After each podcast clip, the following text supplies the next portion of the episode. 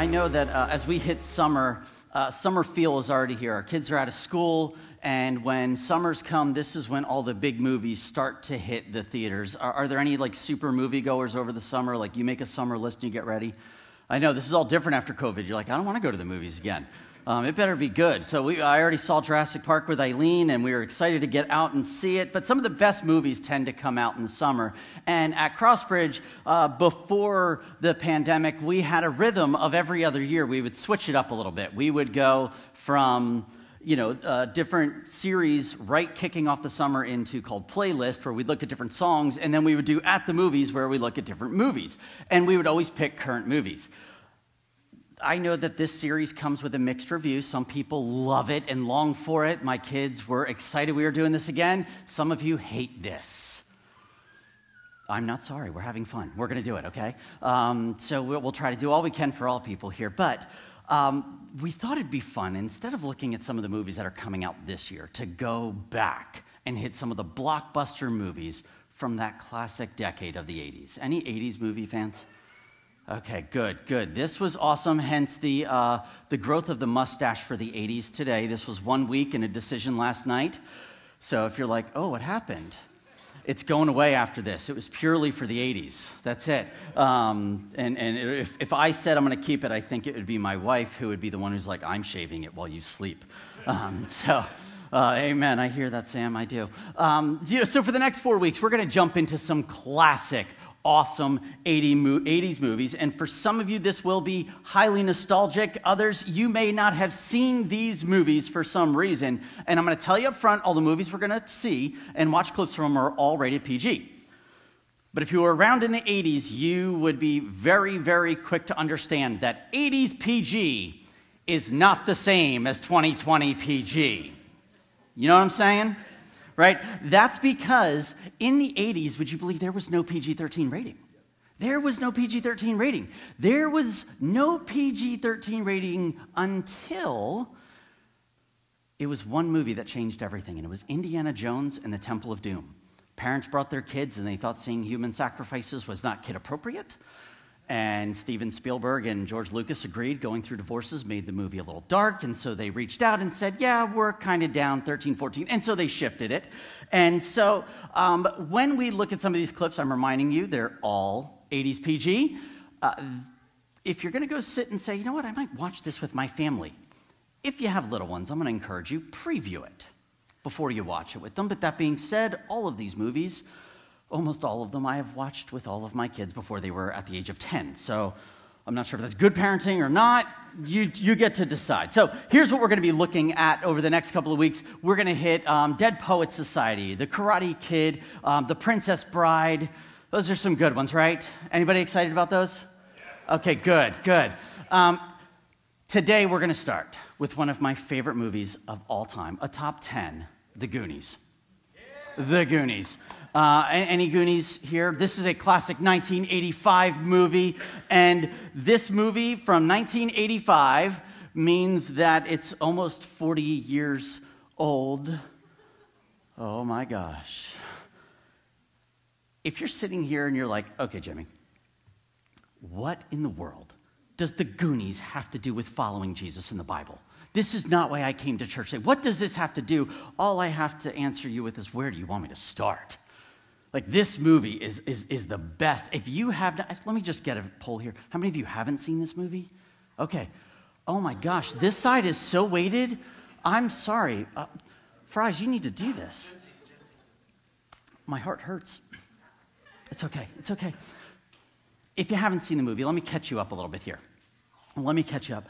This is uh, to a clip that we're about to watch. This is a classic 80s movie about a group of misfit kids who grow up in Astoria, Oregon. So it's cold, it's rainy all the time.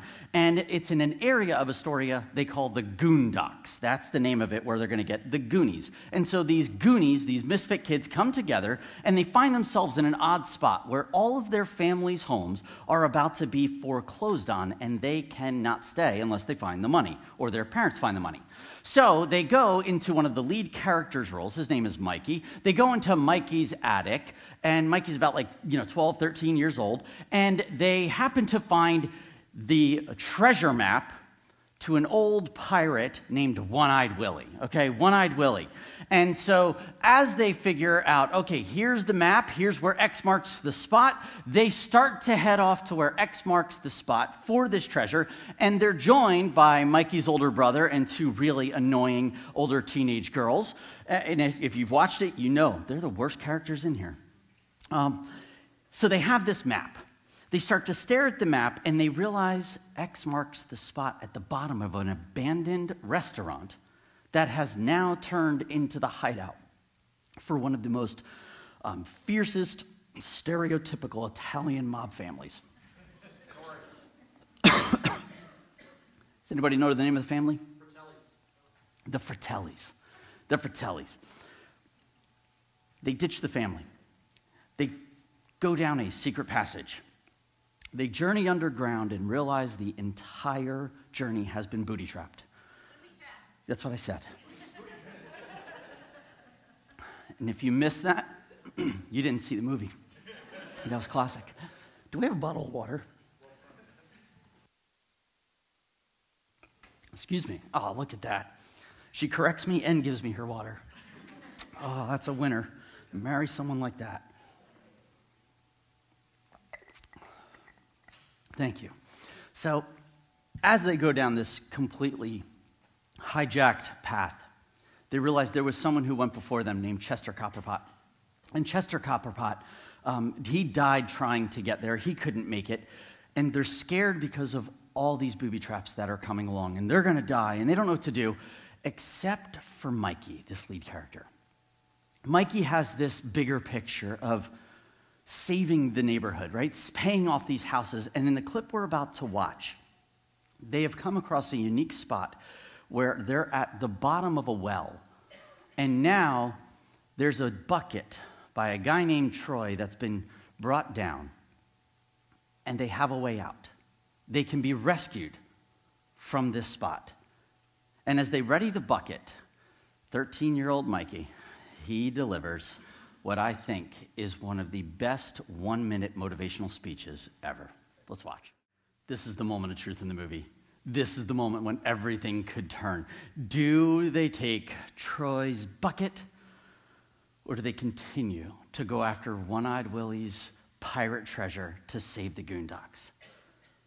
You know, I, I, think whether we'd like to believe it or not, we are often in the same exact spot as the Goonies right here, where we find our lives, living our lives, and we're scared at what we're dealing with. We're scared at the life that we're in. And many times we're longing for a way out of these tough situations that we have.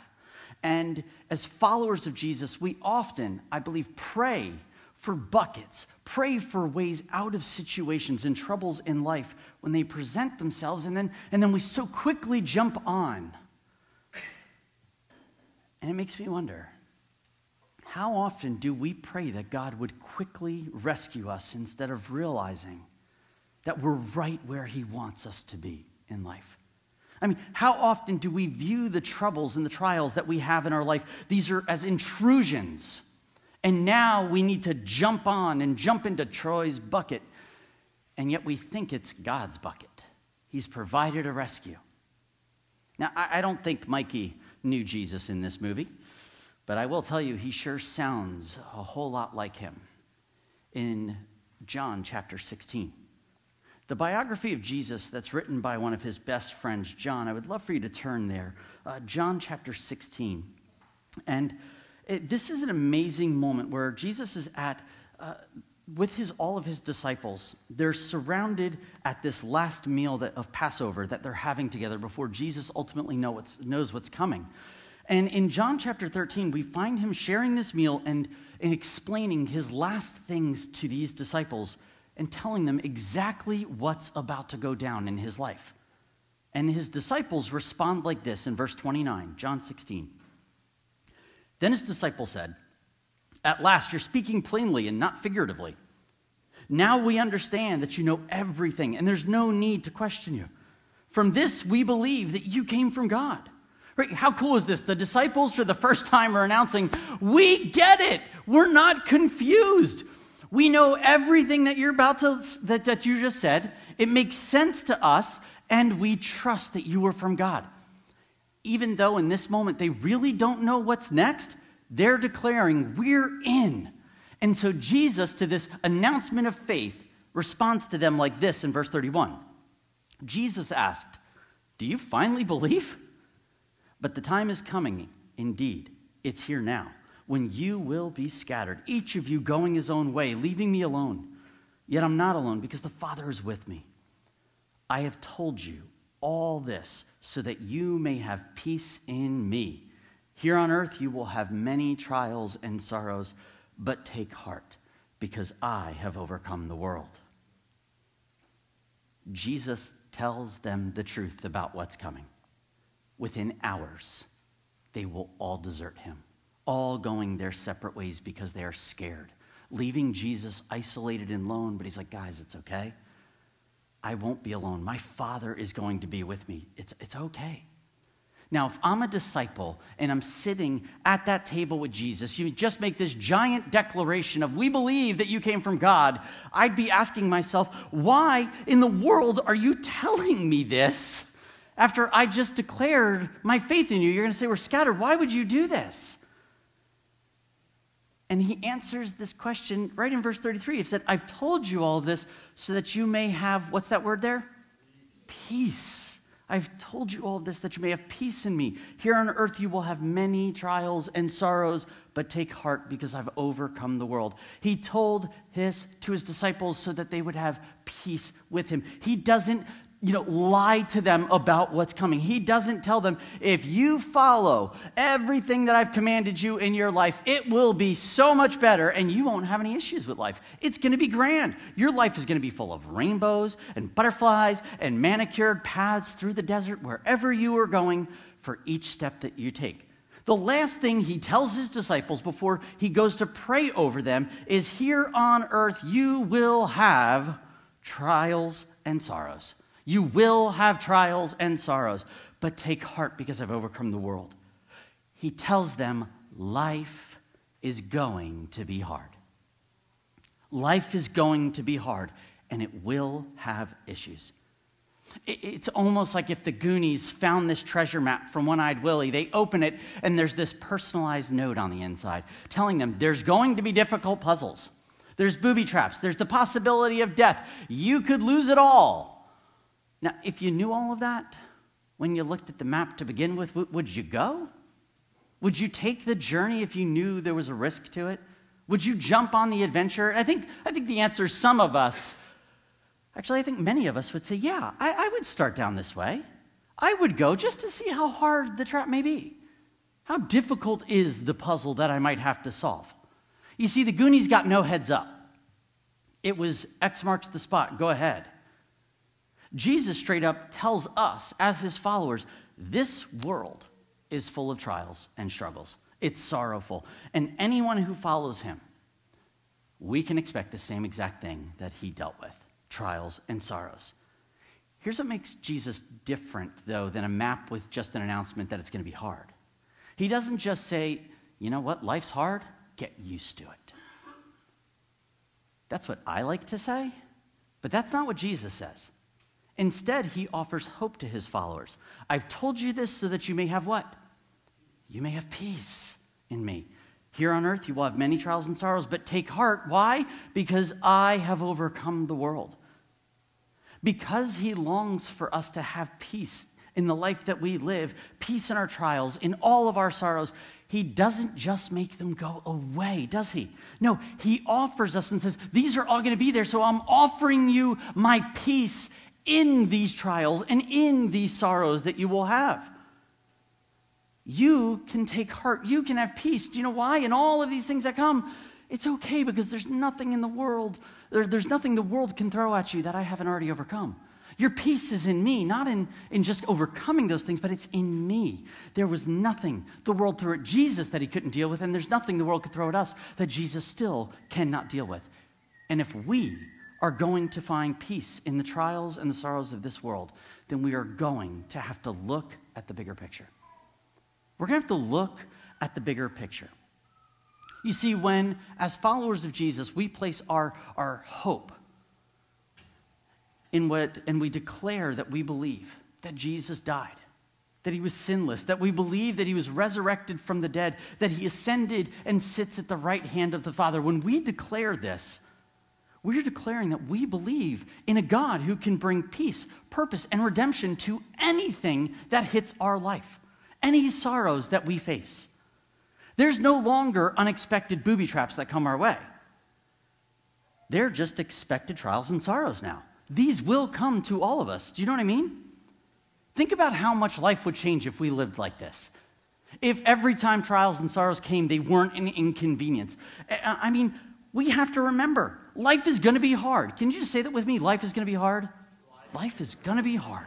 Life is hard. It's just, that's just the reality. But we have peace through Jesus, and I'm not sure why we're trying to lie to each other and say life is supposed to always be good. Life is supposed to always be perfect, and it's just not reality. Life is hard. That's the one thing every human being has in common. The bigger picture for followers of Jesus is that when these trials and sorrows come, we will find peace when we accept that life is hard. When we know that this comes, we find peace going, I'm not surprised. This is part of life. There, doesn't that sound weird to say there's peace in just recognizing life's hard? We don't like that. We see these things as intrusions. We hate them. But it will change the way that we see the world. I mean, seriously, it'll look ridiculous to the people around us, without a doubt, but it will change our perspective. This is actually what's happening here um, with Mikey in this clip and the rest of the Goonies. This is exactly what's happening. He's been to, well, they, as a place, as a group, have passed through the place of some of the booby traps. They've panicked and now they're at this well. And, and, and Troy, the guy who's lowering the bucket, um, he's a dirtbag. Uh, just is, you know, horrible character. Uh, I mean, great for the movie, but don't be friends with a guy like that. When he lowers this bucket, he lowers it down, and this bucket, it doesn't, it doesn't just offer a way out. You see, for Mikey, he has a bigger picture in mind.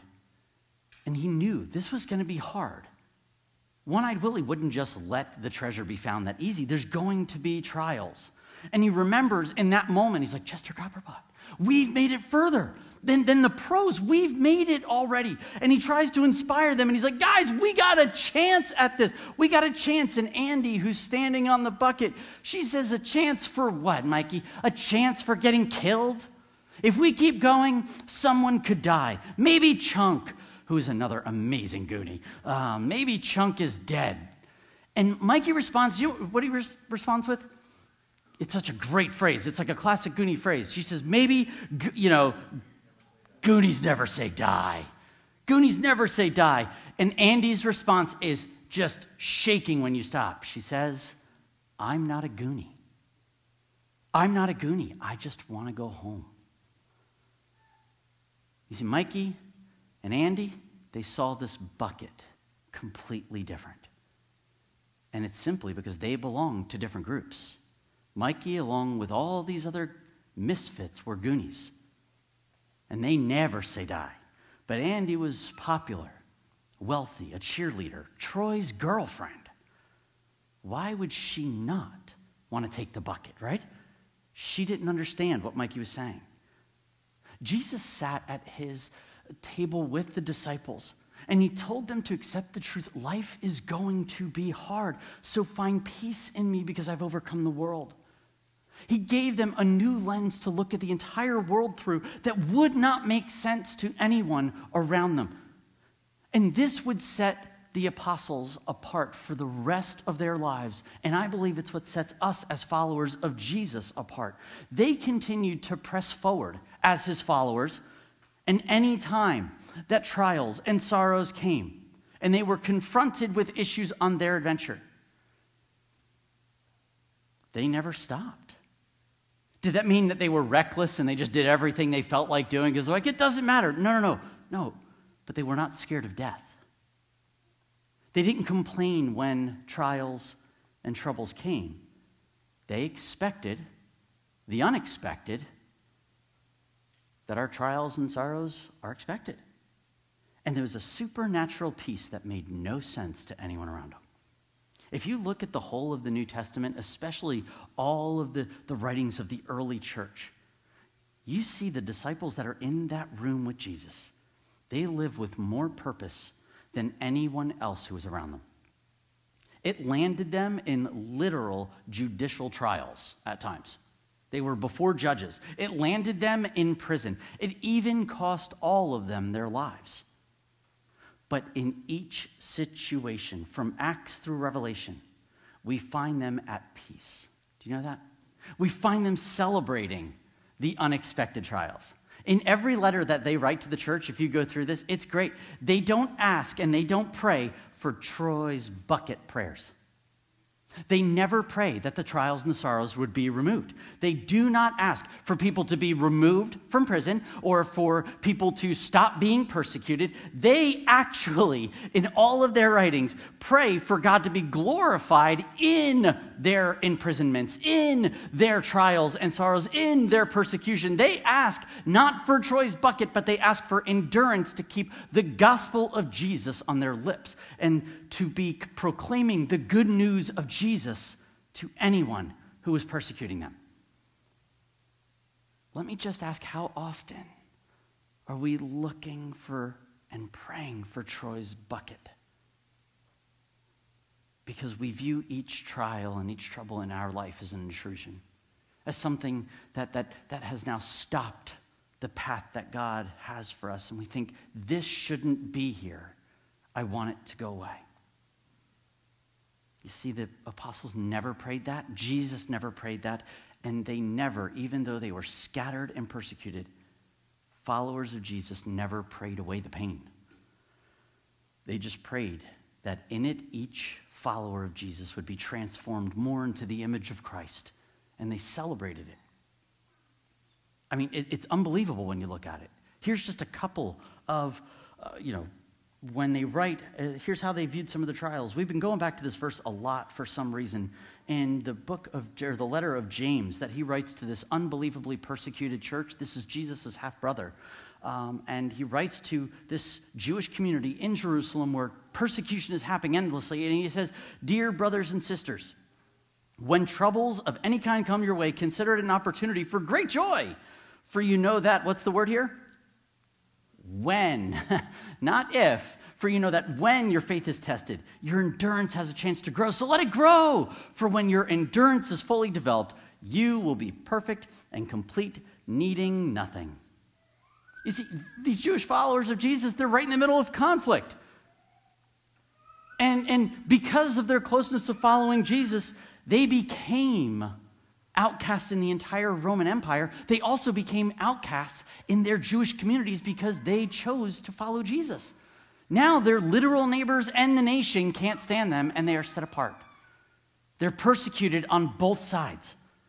And what is James's prayer for them? Is it, Lord, would you rescue them and send Troy's bucket? Or is it consider it pure joy, my brothers and sisters, when you face trials of many kinds because you know the testing of your faith is going to develop endurance or perseverance? Like, consider joy when these things come because you're looking like Jesus and people are going to see this and it's going to make it. He doesn't pray for Joy's bucket, does he? How about Paul? When the Apostle Paul is writing his second letter, to the church in Thessalonica. He had just visited this church a couple of months beforehand. And uh, this is a city, if you were to read into Acts chapter 17, that this city was unbelievably diverse. And it was one of the only free cities in the Roman Empire. Free cities meaning there was no um, Roman military stationed there, no garrisons. They were free. And this huge cosmopolitan area with everything that you could imagine, people wise, religion wise, they got along and wanted nothing to disrupt the peace. So when Paul shows up with his crew, a couple of people come to know Jesus. It continues to expand. A lot of people come to know Jesus. And the Jewish people in that city get so frustrated, they hire a bunch of thugs to start uh, protests and riots in the city. And then they attack one of the houses in the city of a guy named Jason. And when they attack Jason's house, they bring him, put him on trial, and everyone starts to get uh, in this giant uproar and they imprison Jason, Jason and his followers, and they're like, that's it, it's done. All the believers of Jesus, they post bail for him. These followers of Jesus come out, and they basically say to Paul and his, his friends, Y'all got to leave. like, they're, they're, we don't want the Romans to come and take this over. You're to cause some issues, so you can move on to the next city.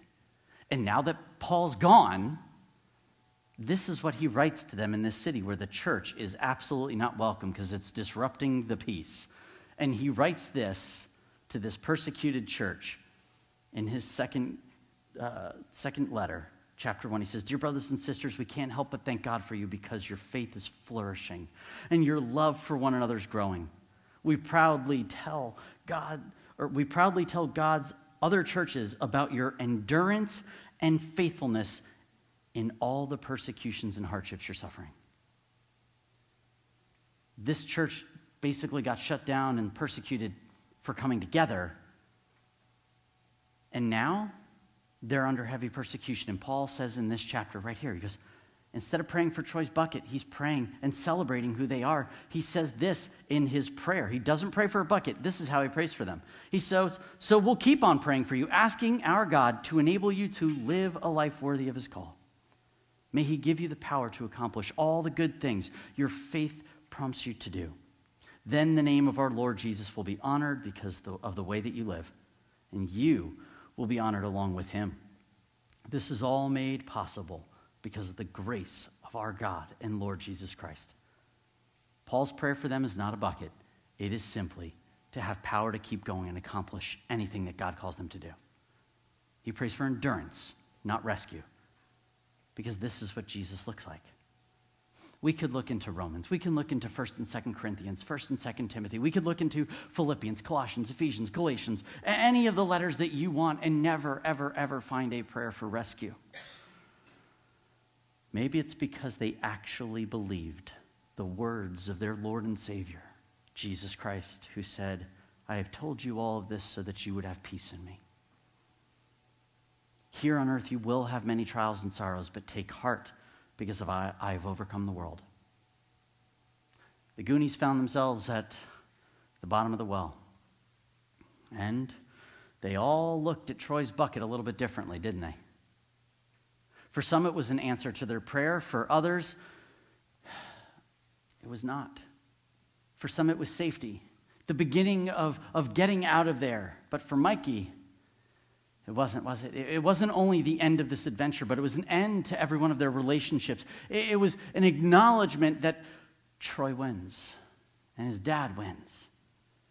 And we all lose our homes and it becomes a golf course.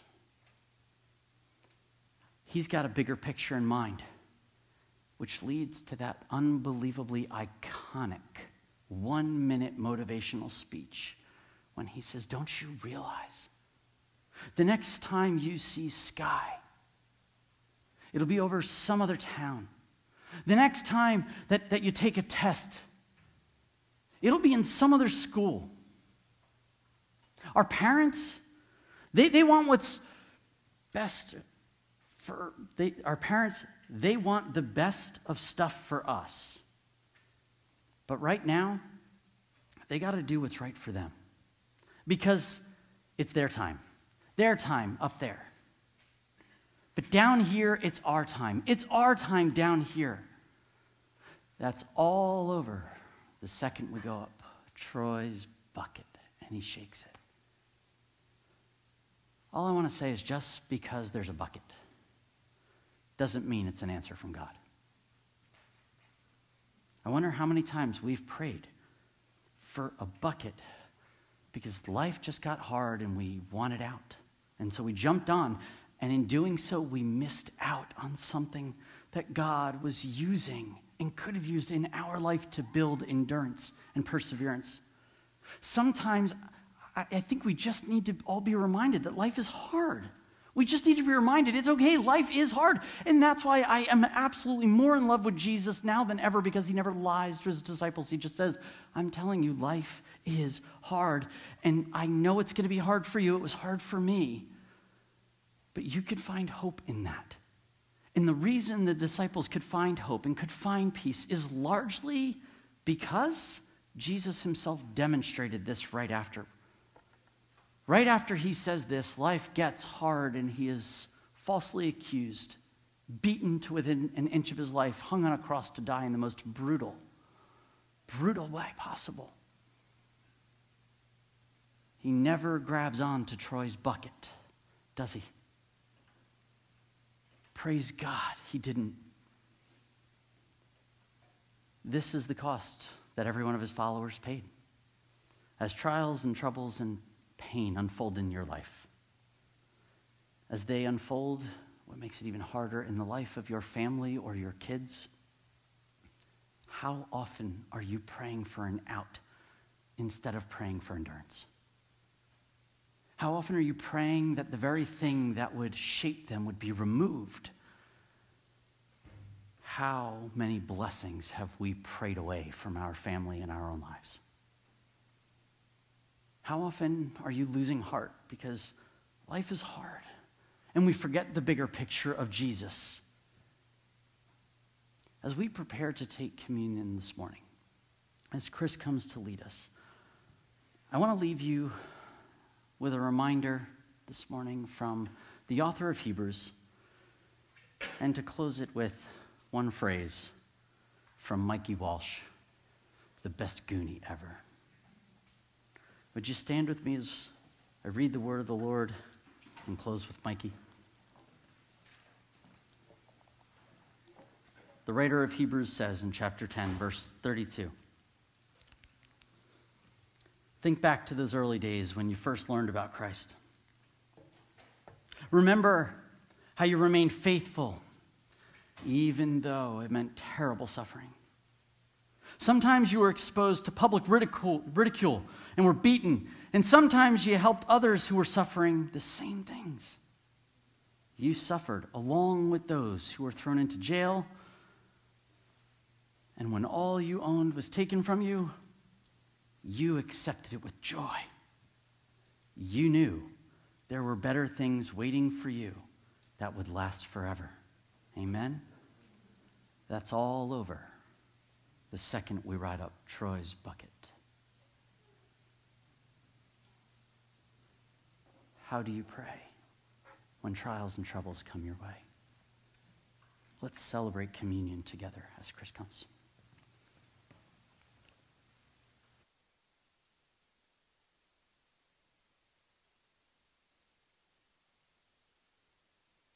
Good morning. Good morning. Here we go. Thank you. All right, Crossbridge family. Um,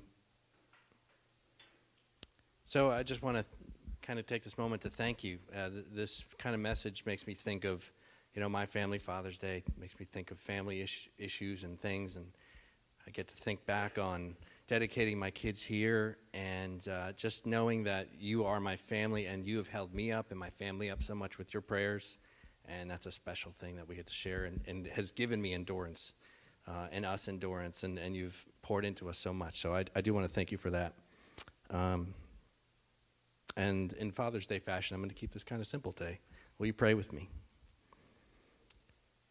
god we thank you for who you are for showing us what a father does in love and in service and in endurance you have never stopped loving us, and you've done everything possible to make sure that we know that. Holy Spirit, I ask that you touch each person here as they remember you as the Father today. We get to celebrate that, we get to learn from that. And I pray that we are encouraged today as we share in this uh, sacred, sacred moment, remembering your Son and what you gave to us, and who you gave for us. We could not imagine I could not imagine doing something like that.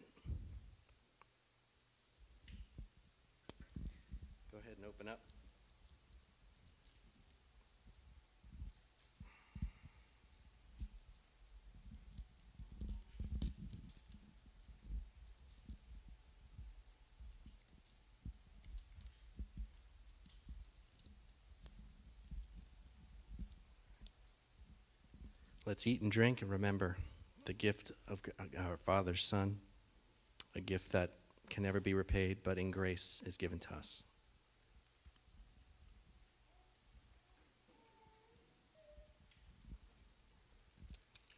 And in closing, I believe we have a, a space in the back in this room that we're going to be using for prayer. And today, today might be difficult for some of you, and maybe you don't even know why. Maybe there's something stirring that's based on Father's Day. And I just would ask you to lean into that. If, you, if you'd have the boldness today to pray with someone, and, and don't miss that opportunity. So have a great week. We'll be back at the movies next week. See you then.